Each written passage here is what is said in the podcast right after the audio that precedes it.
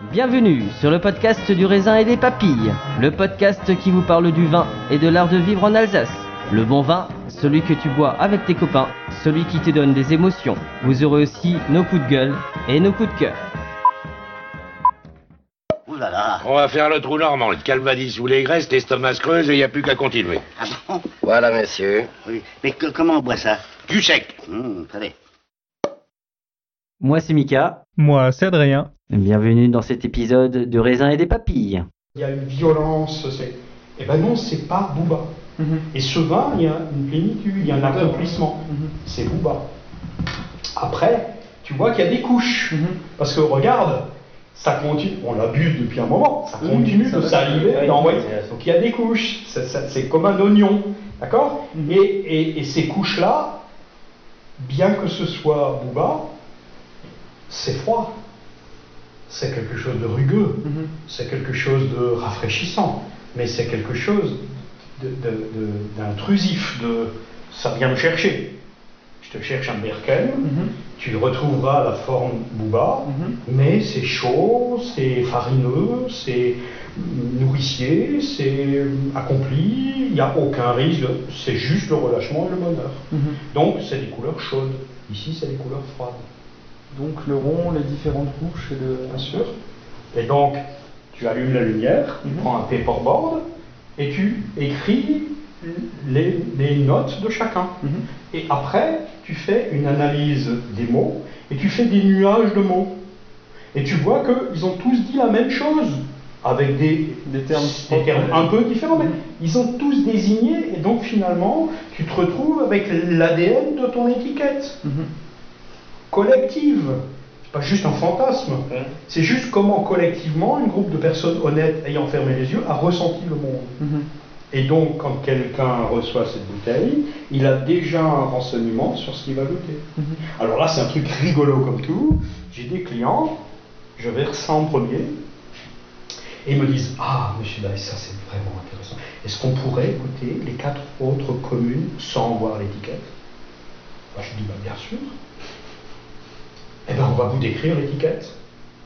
Eh bien, ça marche, ils sont capables de me décrire l'étiquette. Mhm. Ils me donnent la couleur, la forme, l'information visuelle, Mhm. ce qu'on appelle les couleurs mentales, du vin à partir de la dégustation.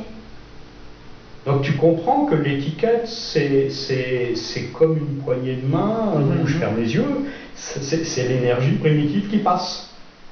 Je suis arrivé au point que je me dis que 95% des bouteilles sont des gens qui se promènent sur le trottoir avec une grande, tu sais, les hommes sandwich, avec une grande truc devant et derrière, où il y a marqué un slogan, mais c'est jamais eux. Parce que eux, ils n'auraient pas écrit ça, le message publicitaire. Eux, c'est des braves mecs, ils ont des rêves, ils ont des enfants, ils ont une histoire. Enfin, c'est des, des humains, quoi. Mhm. D'accord? Donc, si déjà on avait à Colmar une personne, un animateur, Mhm. qui aiderait les gens à faire leur étiquette à partir des bouteilles d'eau noire, on aurait une- un gisement de nouveauté, de- de- d'énergie, de, sens prodigieux. Mhm. C'est un truc, tu renverses la boutique. Tu, tu vas avoir- on a eu un article dans le New York Times sur quoi? La distillation des vins d'Alsace. Alors je te le donne en mille, il y a la photo de l'église de Hunavir. Au premier plan, il y a le semi-remorque citerne, et devant le semi-remorque, il y a Jérôme Bader, qui est un des types les plus intelligents et les plus fins que je connaisse, et qui se retrouve là, comme un couillon, en train de se suicider, à expliquer que il est, il est dévasté, parce que c'est un peu de lui qui s'en va. Mhm. Mais il peut pas dire ça, merde. C'est inconscient de balancer une image pareille. Ce serait encore un con total, quoi. Mais c'est un gamin, il a fait le meilleur Riesling normé au garde à vous que j'ai déjà goûté, et il se retrouve à le pomper dans le camion citerne. Il est juste trop obéissant, quoi. Mhm. Parce que son Riesling, avec le SO2 et tout le truc qu'il fallait, juste au garde à vous, personne n'en veut. Voilà. Et moi, comme un crétin, je croyais qu'il avait tout vendu, il n'avait pas assez de vin, maintenant il le charge et c'est dans le New York Times. Attends, L'image du vin d'Alsace aussi. toi, dramatique quoi. C'est- Bon, Non, mais c'est intéressant cette étiquette là, tu me dis. euh, Donc, les avez pas vus je, je les avais vu Enfin, quelque part. photo, mais, tu- Ouais. mais en fait, ma- maintenant je comprends aussi ce que ça veut dire. Mais c'est bien parce que tu dis si tout est construit comme ça, quand tu vas dans une cave ou quoi, tu, ça peut te donner une idée de, de ce que tu as. Ouais, vous chercher. Europe 1, il a même fait une dégustation à la bougie. Pour le journaliste de Europe 1, vous, vous aviez fait une dégustation à la bougie. Vous l'aviez emmené à la cave avec la bougie. Oui, bien sûr. Oui, Oui, parce que techniquement, à la cave, euh, comme il faut faire le service, il faut quand même que tu aies quelques points de repère. Donc j'ai mis quelques bougies sur une traverse de fumée. Du coup, j'ai envoyé un message à ce journaliste, il s'en souvient toujours. Bah, bien C'est l'un de ses meilleurs Mais souvenirs. sincèrement, je, Bon, après, je m'en- doutais que- pas, hein. Je pense que vous, vous, vous, vous avez certainement fait ça avec plein de gens, vous allez le faire avec plein de gens. Je suis, moi, j'ai la conviction que de cette conversation de deux heures, vous garderez quelque chose. Parce que juste, c'est pas un spectacle euh, qu'on fait parce qu'on enregistre, c'est juste on se parle et, Mais moi, je fais, et, on, et, on, et, on, et on met tout notre cœur dans ce qu'on fait, sinon c'est pas la peine. Quoi. Ah, et donc, je pense, j'espère que c'est passionnant pour vous, et je pense que ce sera passionnant pour ceux qui vont Mais on organisait jeune des événements avec, euh, avec des, des verres noirs. On a enlevé la fiche de dégustation, mais il y a quelqu'un qui m'a dit C'est quoi? Il n'y a pas de fiche de dégustation? Ben non. Pourquoi vous voulez une fiche de dégustation? Vous avez une feuille blanche. Qu'est-ce que vous voulez que je fasse avec une feuille blanche? Vos émotions, il en restera quelque chose. Et plus je versais dans le, dans le verre noir, plus il transpirait. Il transpirait. Il était... En fait, le type il est arrivé, ah moi j'y connais, moi vous allez pas m'avoir. Moi j'adore ce genre de personnage, je, vous adore. Et en fait il m'a dit, mais je sors de là, je pense que j'ai. En fait je pensais qu'il il connaît de quoi que ce soit en vin. Et à l'opposé, on avait Philippe Brandt, donc je lui ai dit en début de la dégustation, donc il y aura ce vin, ce vin, ce vin, ce vin, pas de souci. Là, il part dans des il discutait avec les gens, machin, il présentait un vin, et j'avais compris qu'il était parti sur un de ses vins. Mais ce n'était pas un de ses vins qu'il présentait. Et du coup, je lui dis, mais en fait, c'est pas ton vin, c'est c'est un rosé. Ah non, tu déconnes. Non. Et le fait qu'il se soit vautré, et il était content, parce qu'il m'a dit, mais il m'a remercié à la fin. Les autres, euh, ils se sont rendus compte que le vigneron, finalement, se mettait à la place de la personne lambda. Les gens se disaient, oh, non, mais il s'est trompé, mais ils ont. C'est- c'est Et, ce et je trouve ça tellement gratifiant. euh, C'est ce qu'on fait au quotidien. Et je C'est ce que gens- ça marche plutôt bien. Euh, il faut, euh, il faut qu'on renverse la table sur la question de, de dire ce qu'est le grand vin.